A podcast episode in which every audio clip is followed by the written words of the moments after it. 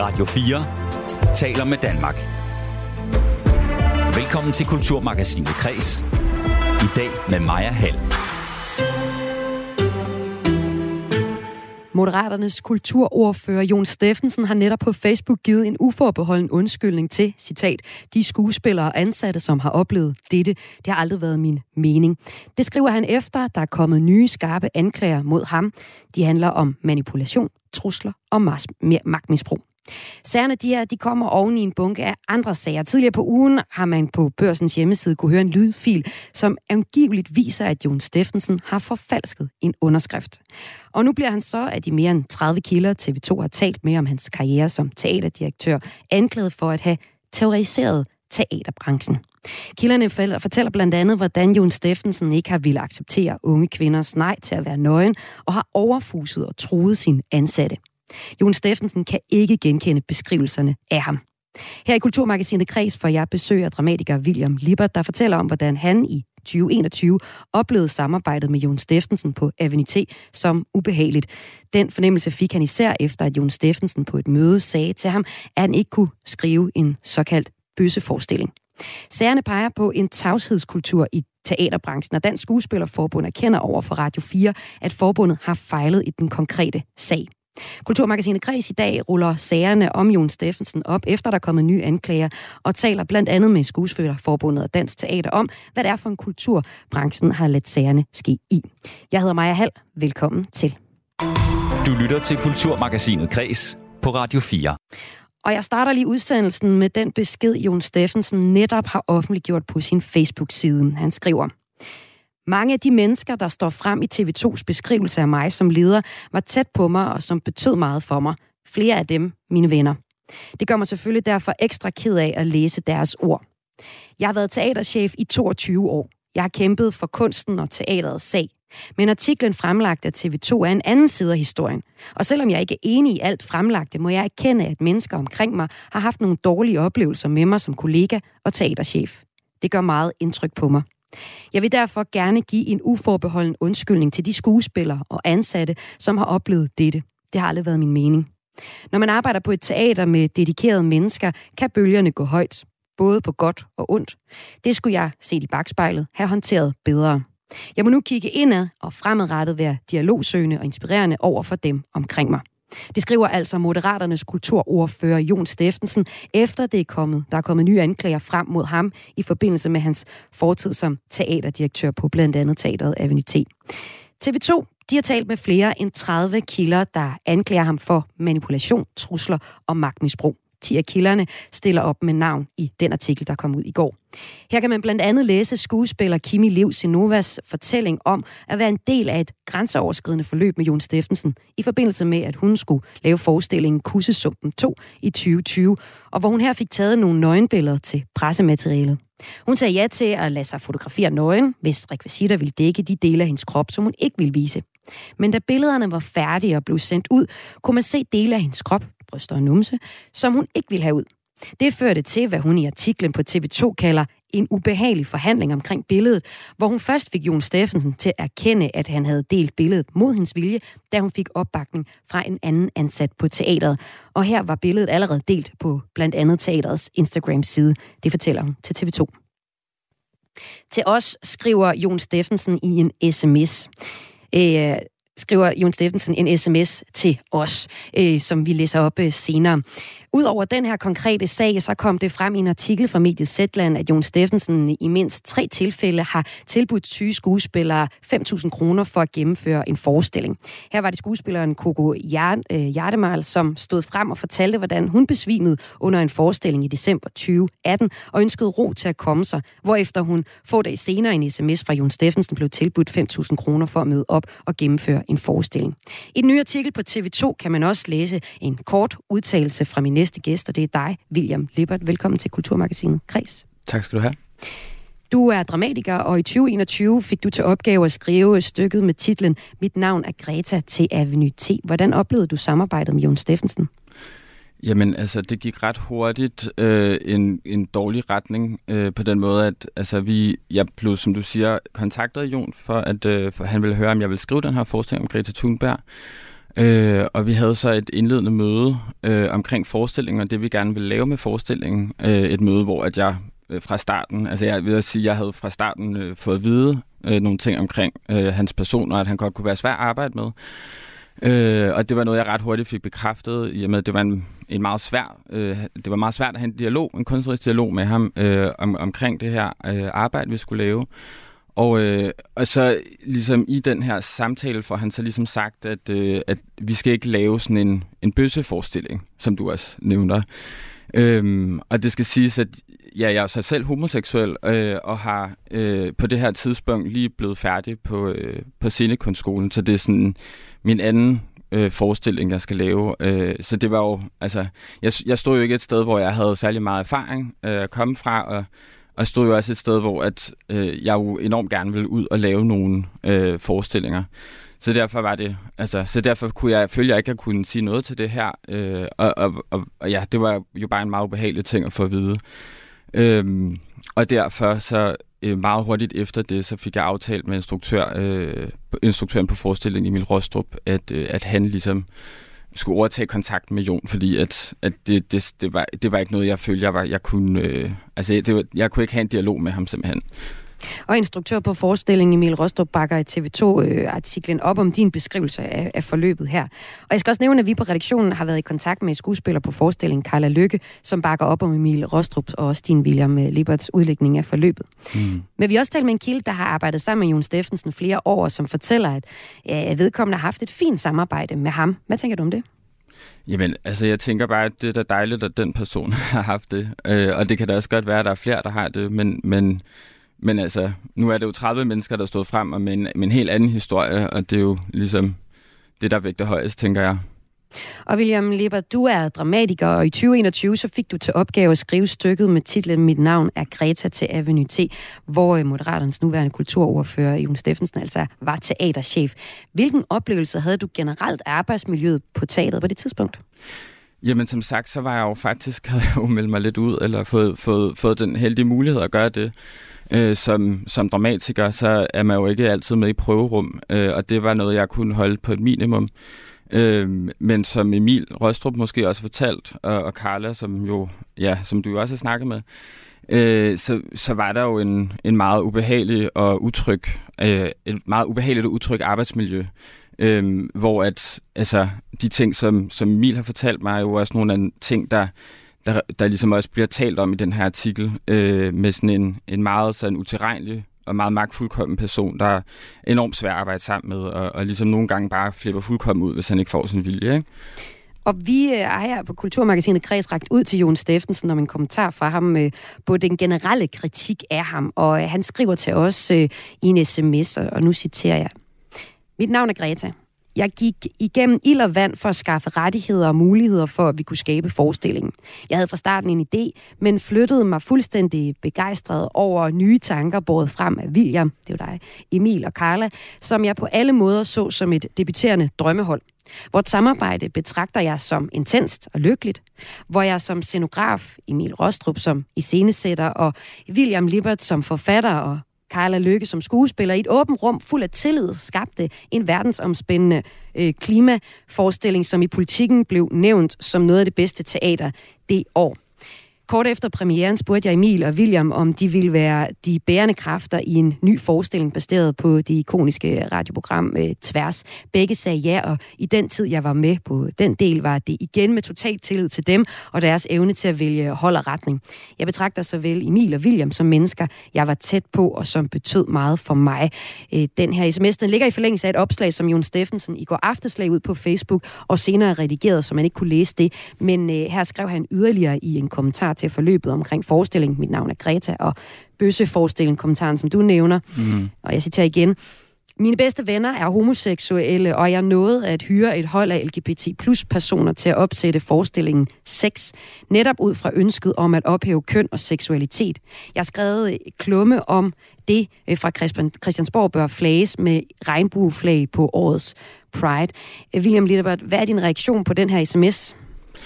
Jamen, altså, jeg, jeg, synes, det, jeg synes, det er ret komisk. Altså, Fordi at jeg, jeg går ud fra, at han prøver at sige et eller andet om, at, at, at han ligesom ikke øh, vil, altså, er homofobisk eller et eller andet, og det er måske fint nok, men øh, altså, det er jo lidt af sådan... Øh, det er sådan lidt tokenagtigt, at han ligesom skal bruge sine homoseksuelle venner, som han har, til ligesom at sige, at ja, på en, jeg, jeg, jeg ved ikke rigtig, altså sådan, øh, dementere det, jeg har sagt, vel, går jeg ud fra. Og øh, du peger på, at det kan være svært at have en, en samtale om magtmisbrug og manipulation i branchen. Hvorfor oplever du, at det er svært at tale om de her ting i teaterbranchen, og, og reelt sige de her ting højt? Øh, jamen, det, er jo, det er jo, har jo nok meget at gøre med, at, at i teaterbranchen har man jo sådan en, at nogle lidt arbitrære arbejdsvilkår, hvor at, altså, de fleste arbejder jo som freelancer og bliver ansat på kortere kontrakter øh, hvilket gør, at man jo rigtig gerne på den korte tid, man er i kontakt med teater, øh, gerne vil give et godt indtryk af sig selv og, og ligesom øh, ja, gøre gør et godt stykke arbejde, sådan, så man kan blive øh, ansat igen forhåbentlig. Ikke? Øh, og i den situation har man jo ikke lyst til at være en eller anden besværlig øh, person og, og ligesom gøre sig uvenner med nogen. Øh, og derfor er der jo nok mange ting, som man jo øh, siger ja til, eller ting, man ligesom overhører for ligesom ikke at skabe dårlig stemning. Ja, dårlig stemning, det kan selvfølgelig være meget sympatisk ikke at vil skabe mm-hmm. det, men det kan også være problematisk ikke at sige højt, hvad der er problemer. Hvorfor fortæller du først om dine oplevelser nu? Jamen, det har jo meget at gøre med, at medierne nu har haft øh, opmærksomhed på det. Øh, på en måde, som jo nok, altså noget, som der har nok har meget at gøre med, at han nu er blevet folketingspolitiker. Mm. Fordi jeg tror ikke, altså jeg tror ærligt talt ikke, der er mange altså, journalister, der har beskæftiget sig med kultur igennem de seneste par år, øh, der ikke har vidst noget til det her. Altså jeg tror ikke, det kan komme som et chok for nogen. Øh, og heller ikke, når man tænker på, øh, at der er så mange mennesker, der har stået frem i den her TV2-artikel. Øhm, øh, ja, og nu er det jo så en konkret sag, som vi taler ud fra her i Kulturmagasinet Kreds i dag, om en tavshedskultur, som kan have ført til de her sager knyttet til Jon Steffensens øh, tid som teaterdirektør. Men er det din fornemmelse, at de her ting som magtmisbrug og overskridelse af grænser i, altså i forskellige grader, også foregår andre steder i, i branchen? Øh, William Lieber, du er dramatiker og arbejder i den. Øh, altså, det, det tror jeg simpelthen ikke, at man kan sige, at den ikke gør. Altså, øh, jeg har jo ikke, jeg kan jo ikke sidde og stå og komme med eksempler eller noget, og, og jeg vil også sige, at altså, jeg tror, at jeg vil sige, der er selvfølgelig er kommet mere fokus på det efter MeToo. Øh, men, men altså, der er jo nogle grundlæggende arbejdsvilkår, som jeg lige har beskrevet her, som jo, som jo bare altså, altså er svære at komme rundt om. Øh, og, og som, ligesom, som er meget det, der, der ligesom lægger grund for den her tavshedskultur, øh, som, som gør, at det nok også er enormt svært ligesom at komme det til livs. Så lød det her fra William Lippert, der er dramatiker. Tak fordi du var med. Selv tak. Og øh, jeg fortalte også indledningsvis om en øh, sag, som TV2 øh, bringer i deres artikel i går, knyttet til Jon Steffensen. En sag, der altså handler om, hvordan uh, Kimi Liv Senova fortæller om grænseoverskridende forløb på Avenue T i forbindelse med, at hun til forestillingen Kussesumpen 2020 fik taget nogle uh, nøgenbilleder til noget pressemateriale. Og til det, der har vi også fået en besked fra Jon Steffensen, som skriver, det var instruktør, fotograf og skuespiller, der var til stede under forestillingsfotos af Kussesumpen 2, og som bestemte scener til foto. Jeg fik fra fotograf tilsendt otte udvalgte fotos, som jeg sendte videre til en grafiker. Han valgte til forsiden af program et totalfoto af hele scenen med de tre medvirkende som en del af dette billede. Dette præsenterede jeg for holdet. Kimi ønskede lyset dæmpet, skråstreg, foto mørknet. Dette sagde jeg selvfølgelig omgående ja til, og satte med det samme en proces i gang hos fotografen om dette. Det var lidt frem og tilbage, øh, da der i øh, skydningen blev sendt forkerte billeder til grafikeren, men vi nåede i mål med et foto i den belysning, Kimi ønskede. Jeg havde gerne på en efterfølgende forestilling fortsat samarbejdet med Kimi, som en, er en vild god skuespiller, og tog en derfor med til casting, som desværre faldt ud til en anden. Jeg har aldrig oplevet nogen dårligt mellem os i vores samarbejde. Og den besked, vi får her, øh, står i nogen kontrast til det, Kimi selv fortæller i den artikel, der altså ligger på TV2 og lige nu, hvor hun fortæller om en ubehagelig forhandling, der var omkring billedet, hvor hun først fik Jon Steffensen til at erkende, at han havde delt billedet mod hendes vilje, da hun fik opbakning fra en anden ansat på teateret. Og på det tidspunkt, så var det her billede til pressematerialet, hvor man kan se noget af hendes krop, bryst og numse, som hun ikke vil, allerede delt på teaterets Instagram-side. Du lytter til Kulturmagasinet Kres på Radio 4. Og vi taler i dagens udgave af Kulturmagasinet Kreds om de nye sager, der er kommet frem om Moderaternes kulturordfører Jon Steffensen. Det er TV2, der i går eftermiddag skulle fortælle, at flere end 30 af Jon Steffensens tidligere kollegaer fra teaterbranchen anklager ham for manipulation, trusler og magtmisbrug. Flere af de kilder, som TV2 har talt med, fortæller for eksempel, hvordan Jon Steffensen ikke har acceptere unge kvinders nej til at være nøgen. Den sag, vi lige hørte om øh, Kimi, og har overfuset og truet sin ansat ud over det. Samtidig bekræfter Dansk Skuespiller Forbund nu for første gang over for TV2, at de har modtaget flere henvendelser om Jon Steffensen. Over for os her på Kulturmagasinet Kreds på Radio 4, der siger Skuespillerforbundet, at de har fejlet. Det taler jeg med dem om senere i udsendelsen, hvor jeg også har Dansk Teater, altså arbejdsgiverne på teateret, med i udsendelsen. Jon Steffensen, ham har vi selv været i kontakt med, men kun på sms, og han har også skrevet på Facebook, at han ikke kan genkende det billede, der er blevet tegnet af ham i flere af sagerne. TV2's historie kommer også efter en række sager, der sætter Jon Steffensen i et generelt dårligt lys. Og lad mig bare tage et par af dem. Tidligere har mediet Zetland beskrevet, hvordan direktøren i mindst tre tilfælde havde tilbudt syge skuespillere 5.000 kroner for at gennemføre en forestilling. Over for Zetland erkendte Jon Steffensen på det tidspunkt at have tilbudt præstationsbonusen, nu så, som man kaldte det, i de tre tilfælde, og og tilføjet, at det skulle han ikke have gjort. Og seneste, den seneste sag, der er ud over den på TV2, så lagde børsen en artikel op med en lydfil her i søndag, som angiveligt beviser, at Jon Steffensen har forfalsket en underskrift. Tidligere har børsen også kunne fortælle, at den forfalskede underskrift var en del af grunden til, at øh, den tidligere teaterdirektør blev fyret i maj sidste år. Jon Steffensen afviser det her. Vi vil jo gerne her på Kulturmagasinet Kreds have talt med Jon Steffensen om sagerne, der er knyttet til ham, men har kun været i dialog med ham ham på sms. Og derudover så har vi jo så også de Facebooks opslag, han selv har lagt op. Og fordi vi ikke har haft mulighed for at få hovedpersonen selv med her i udsendelsen, så dykker vi ned i, hvad han i hvert fald selv har kommunikeret ud. Og det gør jeg med en kommunikationsrådgiver, hvor jeg taler med ham om, hvordan Jon Steffensen indtil nu har krisestyret sagerne knyttet til ham. Som sagt, så kommer TV2's historie fra i går eftermiddag i kølvandet på en række sager, der altså stiller Moderaternes kulturordfører Jon Steffensen i dårligt lys.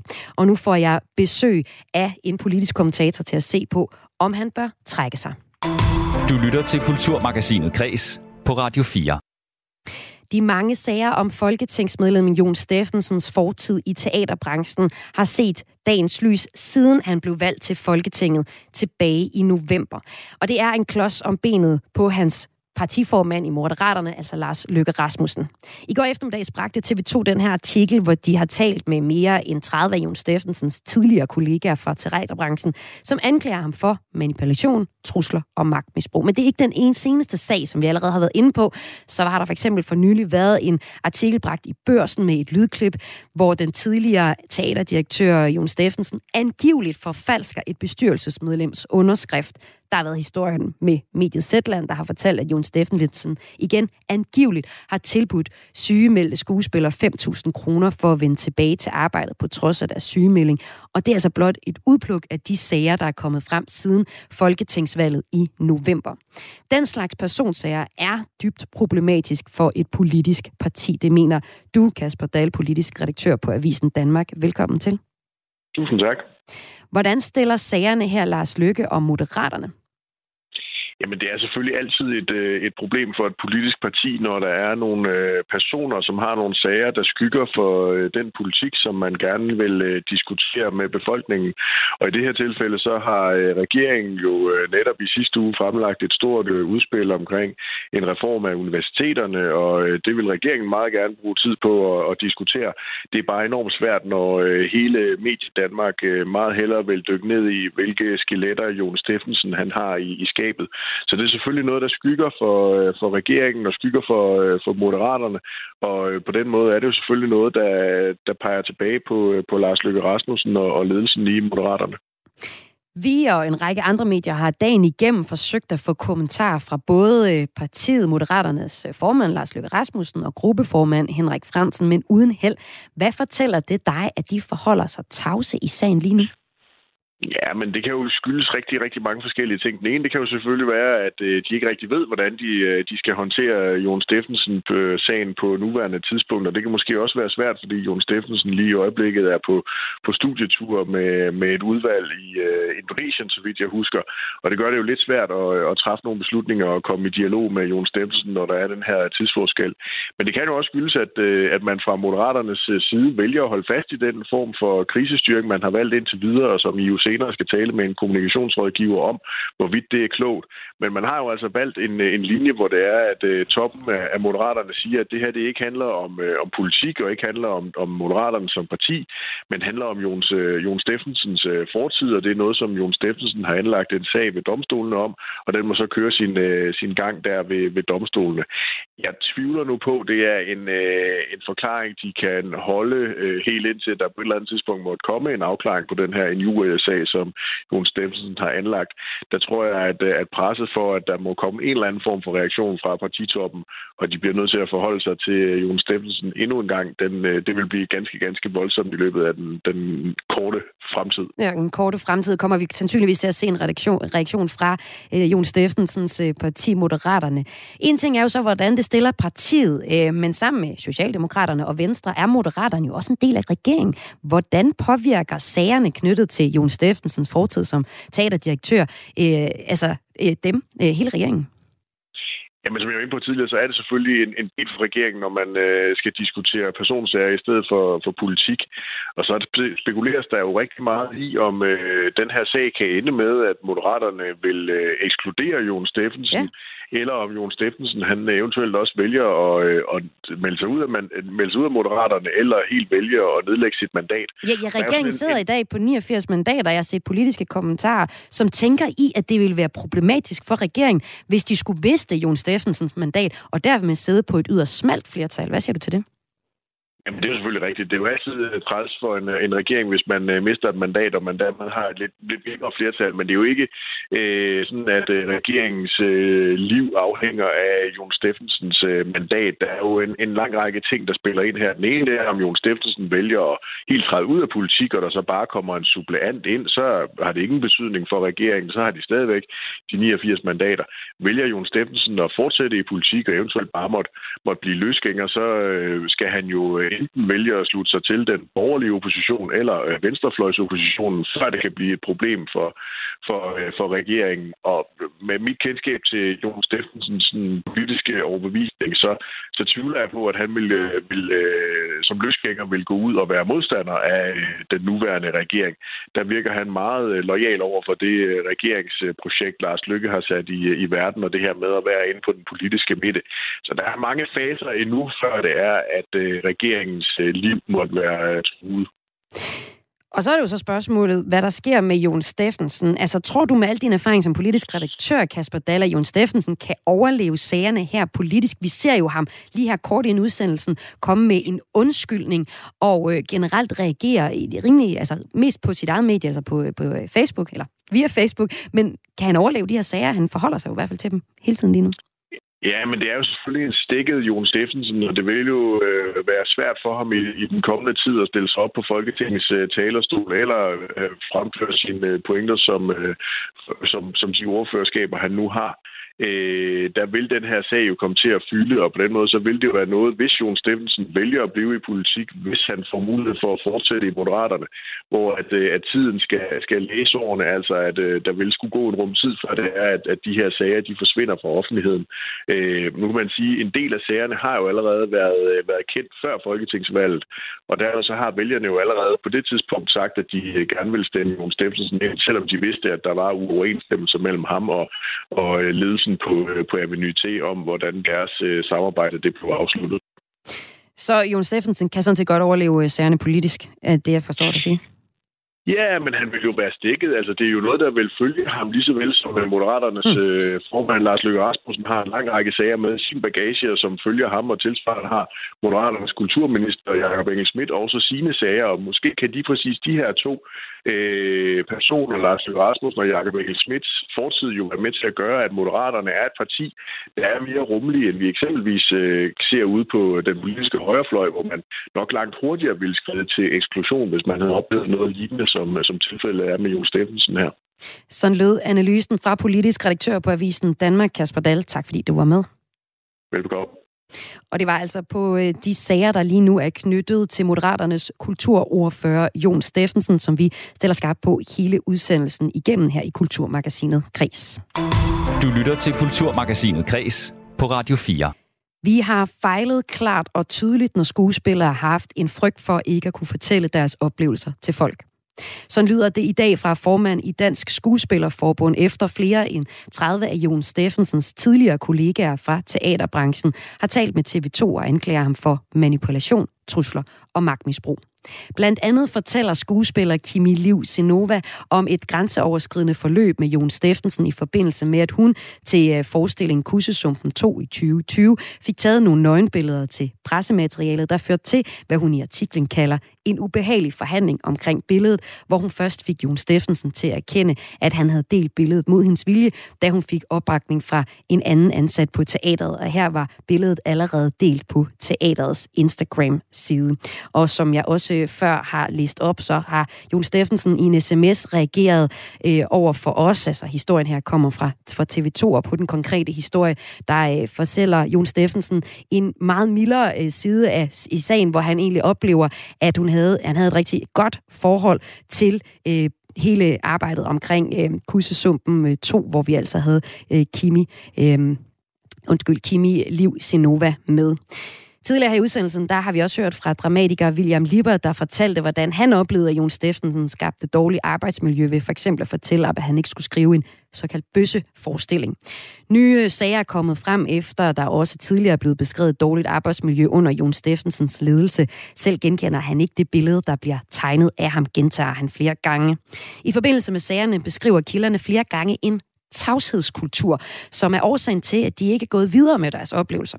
Med afsæt i de nye sager skal vi nu her i Kulturmagasinet Græs tale med Dansk Skuespillerforbund, altså brancheorganisationen, som repræsenterer skuespillerne, og Dansk Teater, den organisation, der repræsenterer teaterne, arbejdsgiverne, om den her tavshedskultur. Og først så kan jeg byde øh, velkommen til øh, Dansk Skuespillerforbunds Benjamin Bo Rasmussen. Velkommen til dig. Tak skal du have. Tak fordi I måtte være med. Som brancheorganisation repræsenterer I de danske skuespillere. Du peger på, at I også har fejlet i den her sag. Hvordan har I det? Ja, men det, altså nu skal jeg jo sige, at vi, vi er jo ikke bare en brancheorganisation, vi er jo simpelthen en fagforening. Øh, så vi skal jo i virkeligheden være med til at håndtere øh, øh, øh de udfordringer, vores medlemmer løber ind i ude på deres arbejdspladser. Øh, Øh, og det, at øh, de unge skuespillere, der har været på Avenue, ikke har følt, at de har kunnet henvende sig til os, eller har været i tvivl om, hvor de skulle henvende sig, der må jeg bare sige, der har vi jo øh, øh, fejlet big time, fordi det er jo, det er jo en tilståelsessag. Jeg er jo enormt ked af, at der gik lang tid inden, at vi blev orienteret om, hvad det var for nogle sager, der foregik derinde. Øh, og i det hele taget kan jeg jo bare bekræfte, at, vi, øh, i, at der findes en tavshedskultur i vores branche, som vi forsøger at gøre op med, ja, ja, så... sammen med de andre aktører i branchen. Ja, som fagforening, som organisation, hvor ligger jeres ansvar i de for eksempel konkrete sager, som øh, vi, øh, vi ser her knyttet til Jon Steffensen? Altså, vi skal jo være et sted, hvor medlemmerne kan gå hen. Det, man skal forstå, det er, at, at, det, at vores medlemmer, 95 procent af vores medlemmer, de er jo freelancer. Det vil sige, de kigger ind i korte ansættelser, som er måske er en to og en halv måneds varighed, og så ved de ikke, hvad det næste job er. Det vil sige, at man har en nervøsitet for at være den besværlige, eller den, hvis navn bliver omgivet af, at øh, man snakker om ting, som ikke er hensigtsmæssige. Og det betyder, at man tit bare tager to panodiler, der tænker, at det skal løbes væk, øh, fordi man ikke, som sagt ikke vil være den besværlige. Og det er jo altid ledelsens ansvar at have en arbejdsplads, hvor at man øh, kan føle, at man går trygt på arbejde. Men hvis man ikke har det, så skal man jo have et sted at gå hen, og der skal man gå hen til sin fagforening. Mm. Og der skal vi være meget mere tydelige og have fat i de unge og sige, det er det, I går hen. Hvis I oplever noget, som I er i tvivl om er hensigtsmæssigt, så skal I ringe til jeres fagforening. Og øh, det handler jo altså om Moderaternes kulturordfører. Det her, Jon Steffensen, bliver øh, på øh, TV2 i går anklaget for i, hvad de siger, årtier at have terroriseret, terroriseret den teaterbranche, som han tidligere har været teaterdirektør for, og har haft en nøglerolle i. Øh, TV2 har talt med flere end 30 af Jon Steffensens tidligere kollegaer fra branchen, der taler om alt fra manipulation til, til magtmisbrug. I forbindelse med det, der bekræfter I også over for TV2, faktisk først for første gang, at I har modtaget flere henvendelser om konkret Jon Steffensen.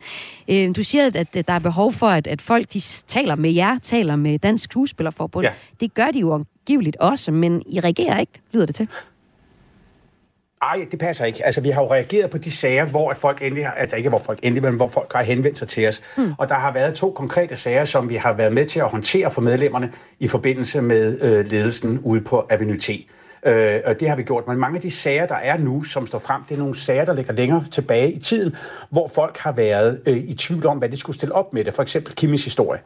Øh, og det betyder jo, at, at, at det, det betyder, det er, at vi har jo fejlet i forhold til, at folk har været i tvivl om, hvor de skulle gå hen med deres frustrationer. Fordi at der skulle Kimi have haft en automatreaktion, der sagde, at jeg skal mm. ringe til min fagforening. Og det er jo mig, der har fejlet det, eller vores fagforening, der har fejlet. Men, men i forhold til, at når der er en, vores medlemmer har henvendt sig til os, så det har de gjort to omgange, der har vi håndteret nogle sager, der har været direkte involveret Avenue T.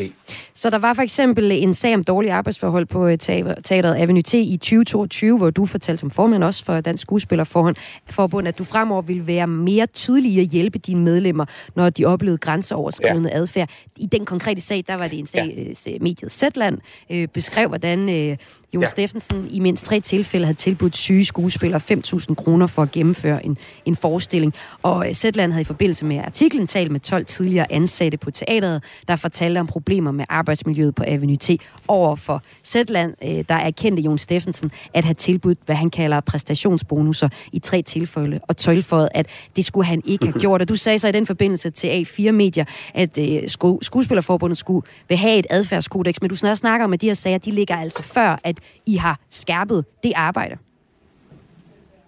Altså, det arbejde er blevet skærpet, men ikke på grund af det, men efter det.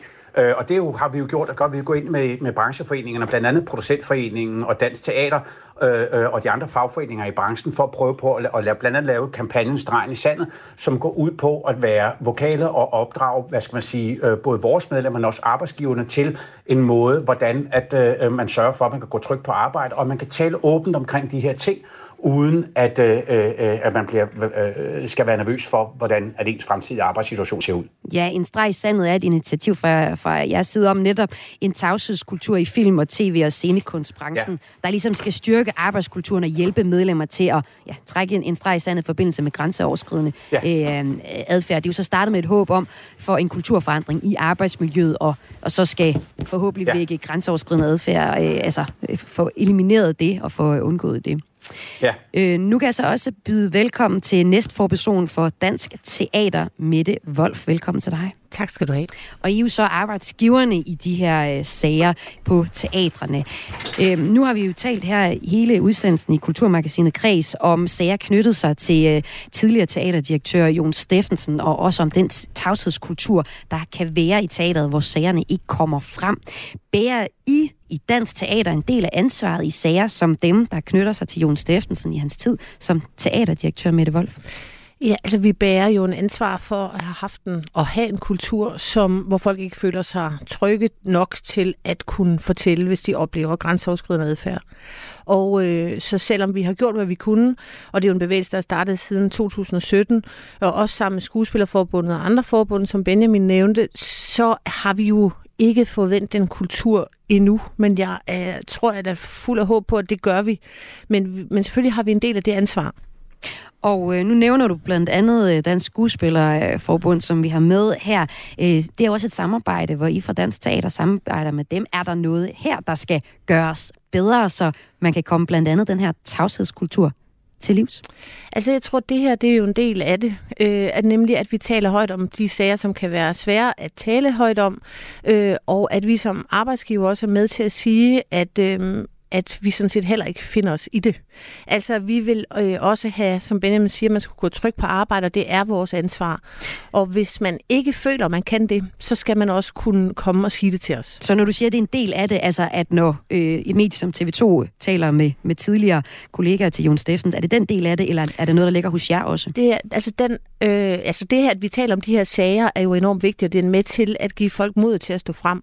Øh, men der foregår jo selvfølgelig også et arbejde indad til mm. på vores side af bordet, som handler om at blive ved med at skærpe mulighederne for, at man kan altså for eksempel have whistleblower-ordninger, at man har en adfærdspolitik i sin medarbejderhåndbog, alle sådan nogle ting, som er med til at skærpe, at det er okay at tale om. Og er det noget, hvor det, der skal rækkes yderligere ud fra dansk, øh, hos, ud til dansk Skuespillerforbund? Altså, ja, jeg tror ikke, altså, jeg tror på ingen måde, at vi er færdige med det, øh, og, og jeg synes heller ikke, det er et arbejde. Altså, vi har jo ligesom ikke prøvet det før, så vi bliver jo hele tiden ved med at evaluere undervejs og se, hvad der virker og hvad der ikke virker.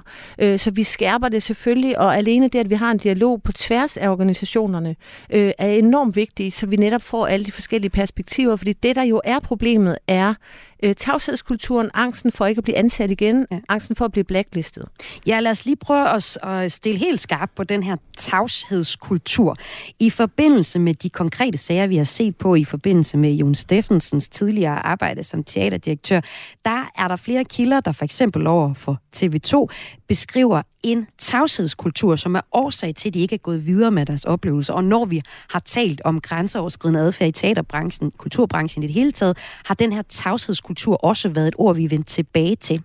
Helt konkret så talte øh, TV2 jo med Kvimi Liv Sinova, og hendes historie har vi været inde på i udsendelsen Kimi, Liv, Senova og hendes øh, historie har vi været inde på i udsendelsen her. Og der spørger, vi, der spørger TV2 også, hvorfor fortsatte du arbejdet med Jon Steffensen dengang, gik til en ny audition på Avenue T efterfølgende, og fortæller først nu offentligt, hvad du har oplevet. Og der siger hun citat til TV2, fordi jeg var så bange for, at han ville sige til andre, at jeg var besværlig. Det ville have taget ham halvandet sekund at ødelægge min karriere, siger hun og tilføjer, at hun stadig i dag frygter, at det kan få konsekvenser for hendes karriere, at hun nu udtaler sig til TV2, og hun siger, det er først nu, jeg tør tage bladet fra munden og bryde med den tavshedskultur, jeg selv har været med til at bibeholde, og som jeg synes er så vigtigt, at vi bryder med. Øh, TV2 er også bekendt med en anden episode, hvor Jon Steffensen ifølge to kilder overfusede en ung skuespiller og ikke ville acceptere, at hun sagde nej til at blive filmet af et tv-hold under en scene, hvor hun skulle tage sit tøj af. Hverken skuespilleren eller instruktøren, der overvejede episoden, har ønsket at være med i den artikel, skriver TV2, og det underbygger jo så igen den her tavshedskultur. Hvad er det næste skridt fra jeres side i forhold til et opgør med den her kultur? Kan jeg godt tænke mig at høre først dig, Benjamin Bo Rasmussen fra Dansk Skuespiller. Mm.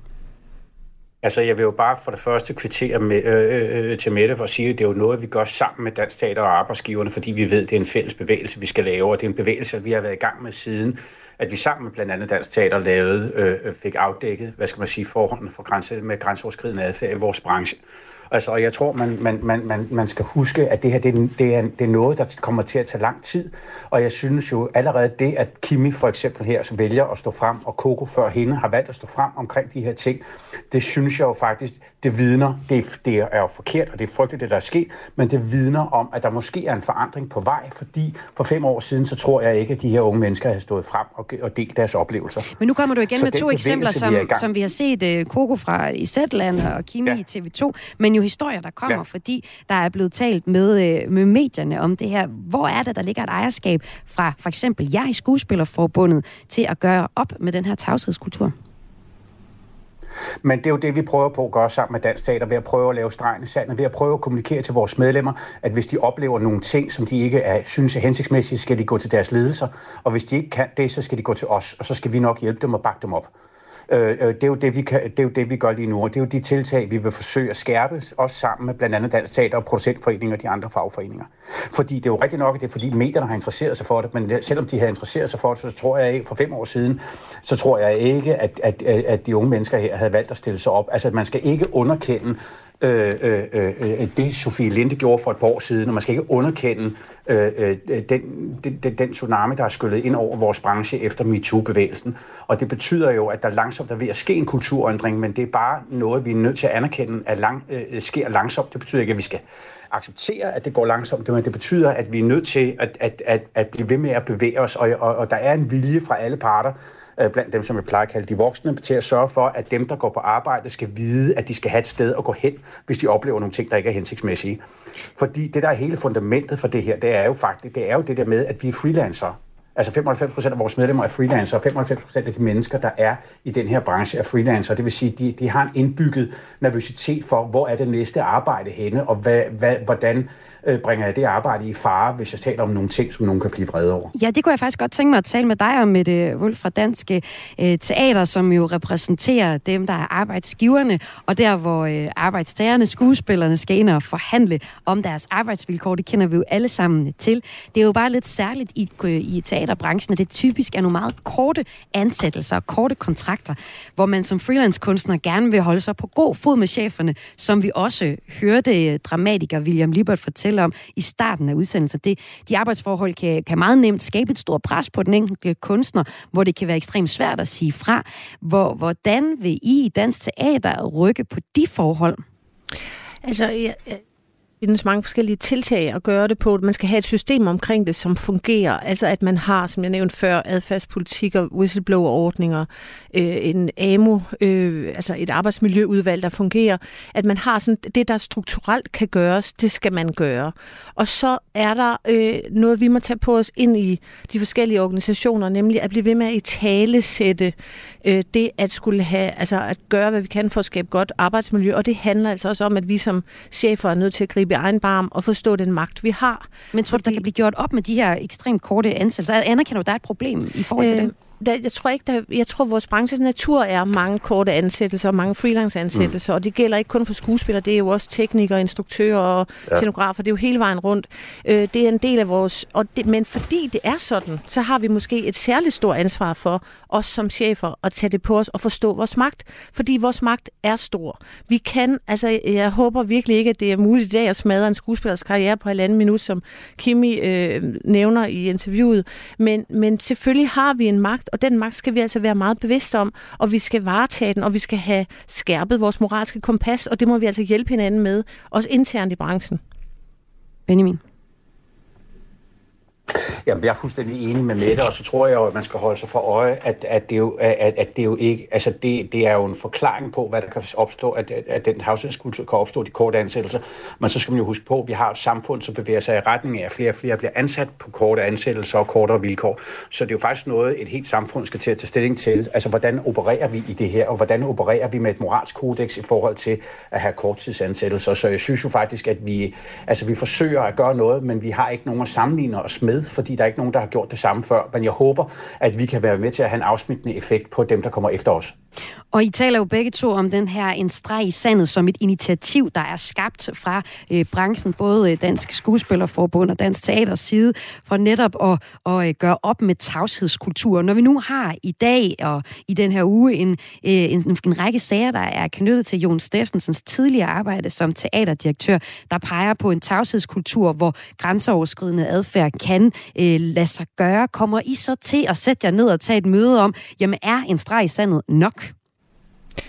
Mette Wolf? Ja, altså, jeg, jeg, jeg ved ikke, om det er nok, men det er en del af det. Og jeg vil sige, øh, det, der er jo nogle sager, der når medierne som den her, og mm. det er rigtig godt, fordi de kan danne eksempler for, øh, at man skal tu, altså det er godt at stille sig frem og tage diskussionen. Men vi har jo også øh, en dialog, og vi har jo også noget rådgivning indad til, som ikke når medierne.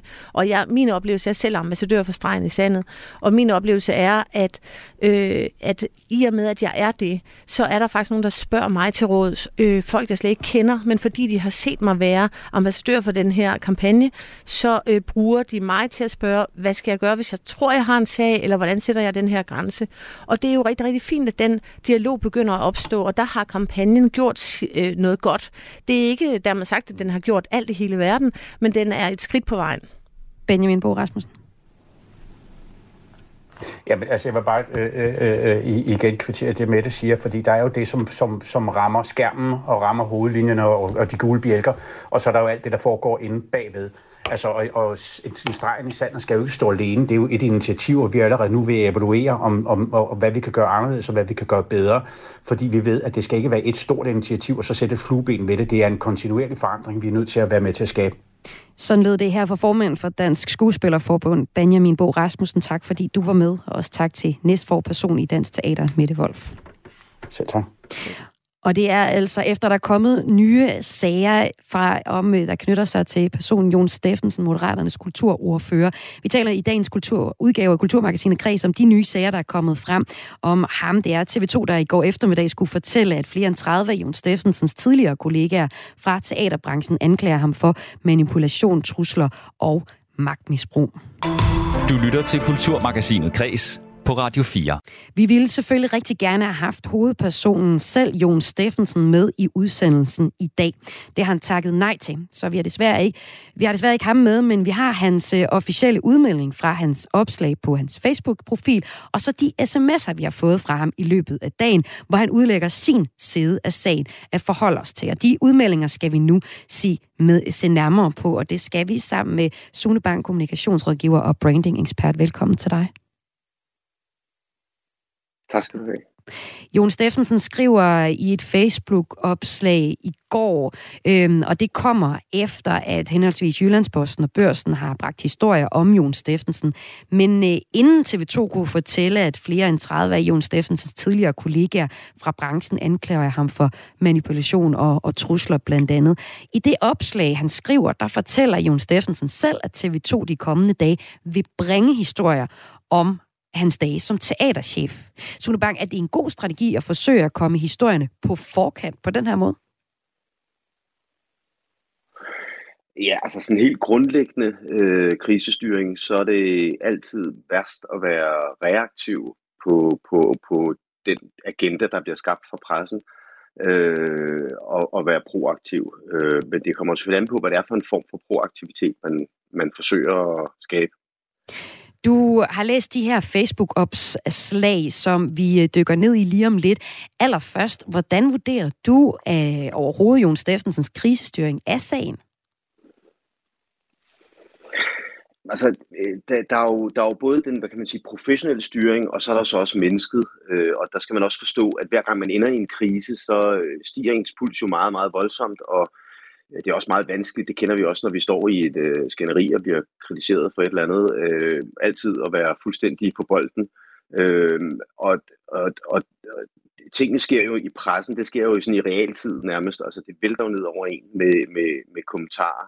Og det tager lidt tid lige at behandle dem først. Øh, Derfor så skal man også passe på med at være alt for bestandt og afvise. Det så vi også i starten, hvor han afviste øh, det, at han skulle have skrevet under, øh, hvis vi tager den del af den først, øh, på, på, på, på vegne af, af Jakob, øh, som, er, ja. som er med i bestyrelsen.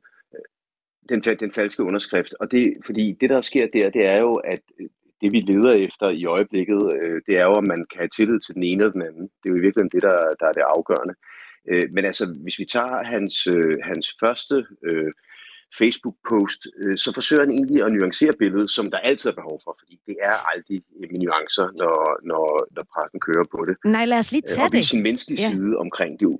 Jamen lad os lige ja. tage opslag ja, nummer et. Det, det første opslag, det deler Jon Steffensen i går tirsdag på sin Facebook-profil kl. 12.20. Han starter sit opslag sådan her.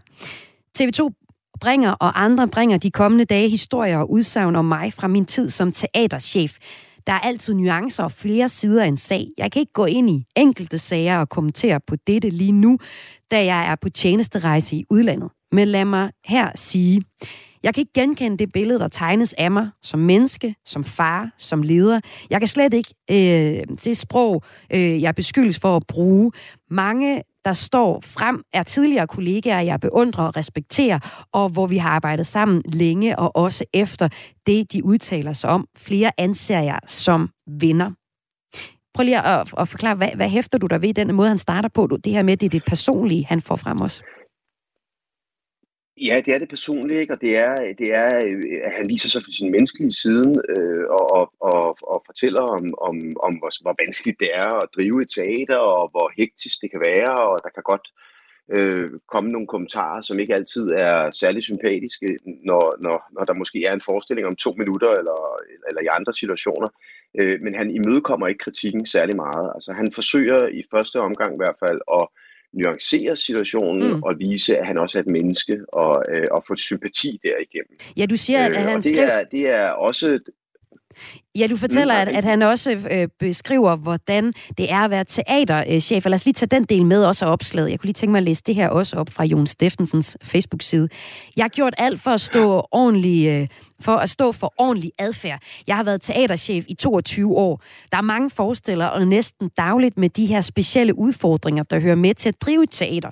Jeg skulle løse en dog meget svære dilemmaer, ofte under stort tidspres og med mange modsatrettede krav og ønsker fra mennesker midt i et krævende forestillingsforløb.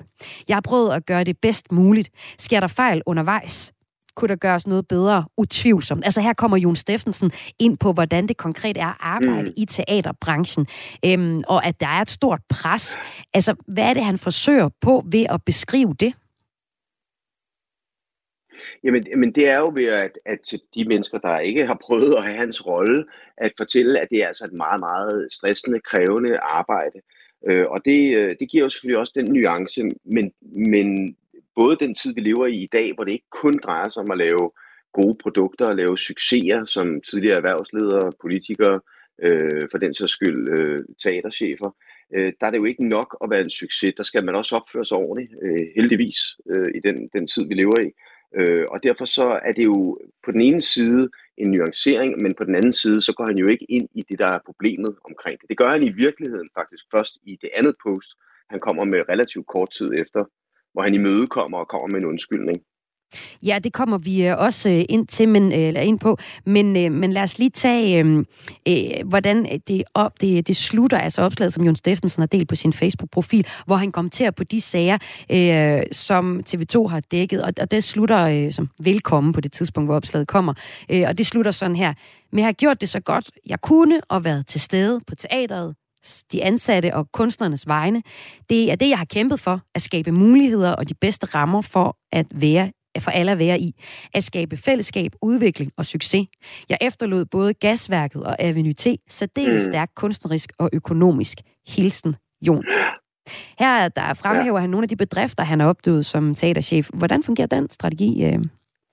Jamen, og, og det er jo også det, han er kendt for. Det er jo også det, han er blevet valgt på, fordi han er en offentlig person, der, der øh, ofte har været i pressen og har, har lavet nogle fantastiske oplevelser for rigtig mange mennesker, øh, som har været enten i Amnité eller på den sags skyld Østergasværk. Så han er, jo, han, er jo, han er jo en kendt person på den måde. Men, men det, der jo hele tiden står tilbage, og som vi jo alle sammen også godt kan gennemskue i forbindelse med sådan et svar, det er jo så, jamen fint nok, men har du opført dig dårligt, eller har du ikke opført dig dårligt? Og det lige nu, der, der øh, en ting er, at han står over for nogle tidligere medarbejdere. Der skal man altid huske, at der er mange nuancer i det, og det er jo også deres personlige vinkler, deres individuelle opfattelser, alle de her forskellige ting, som man bestemt skal lytte på, men som også ofte dækker over noget mere, fordi man har samarbejdet i mange år. Men på den anden side, så står der jo også i dag den nuværende bestyrelsesformand Henning Dyrmose, hvor der også har været en disput i øh, pressen, hvor at det i stedet drejer sig om, hvem taler sandt og hvem taler ikke sandt. Øh, og samtidig så står han også øh, med den her lurende eller tikkende bombe, øh, nemlig hvordan moderaterne reagerer omkring det her. Og indtil videre, der har de valgt at, at skubbe den til hjørne, som man ofte gør i, i forbindelse med krisestyring, og siger, nu venter vi lige på at se, hvad der er op og ned i den her mm. sag, og der kan de så skubbe den så meget til hjørne, at de kan tage fat i en jurysagen, ja. og så sige, jamen altså, det, den kan afgøre det. Og der kan de senere, og det er jo det benbarske, i, i specielt i politik, der kan de senere vælge at slagte ham, og, og sige, men prøv at høre her, det kan vi ikke stå inden for det her. Men indtil videre, så forsøger de at skubbe det til hjørne ved bare at sige, det er noget, der er foregået på en tidligere arbejdsplads. Det har ikke så meget at gøre med hans politiske karriere.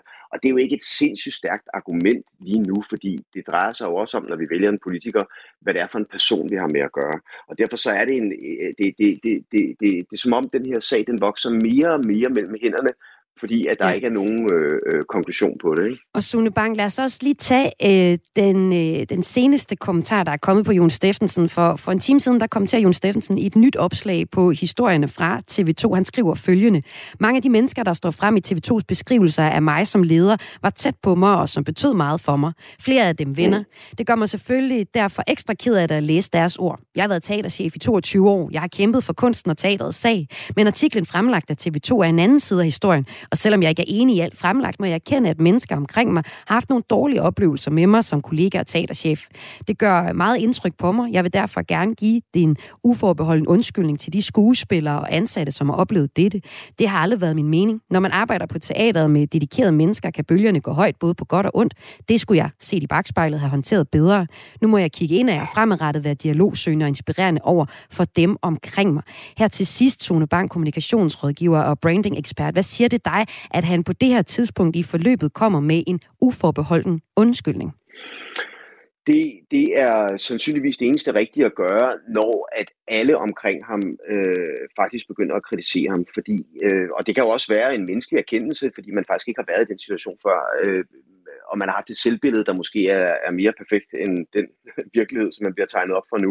Men, men det løser stadigvæk ikke problemet endeligt, fordi det afgørende er, om hvorvidt man kan stole på, den, på, på Jon Steffensen i den her sammenhæng her.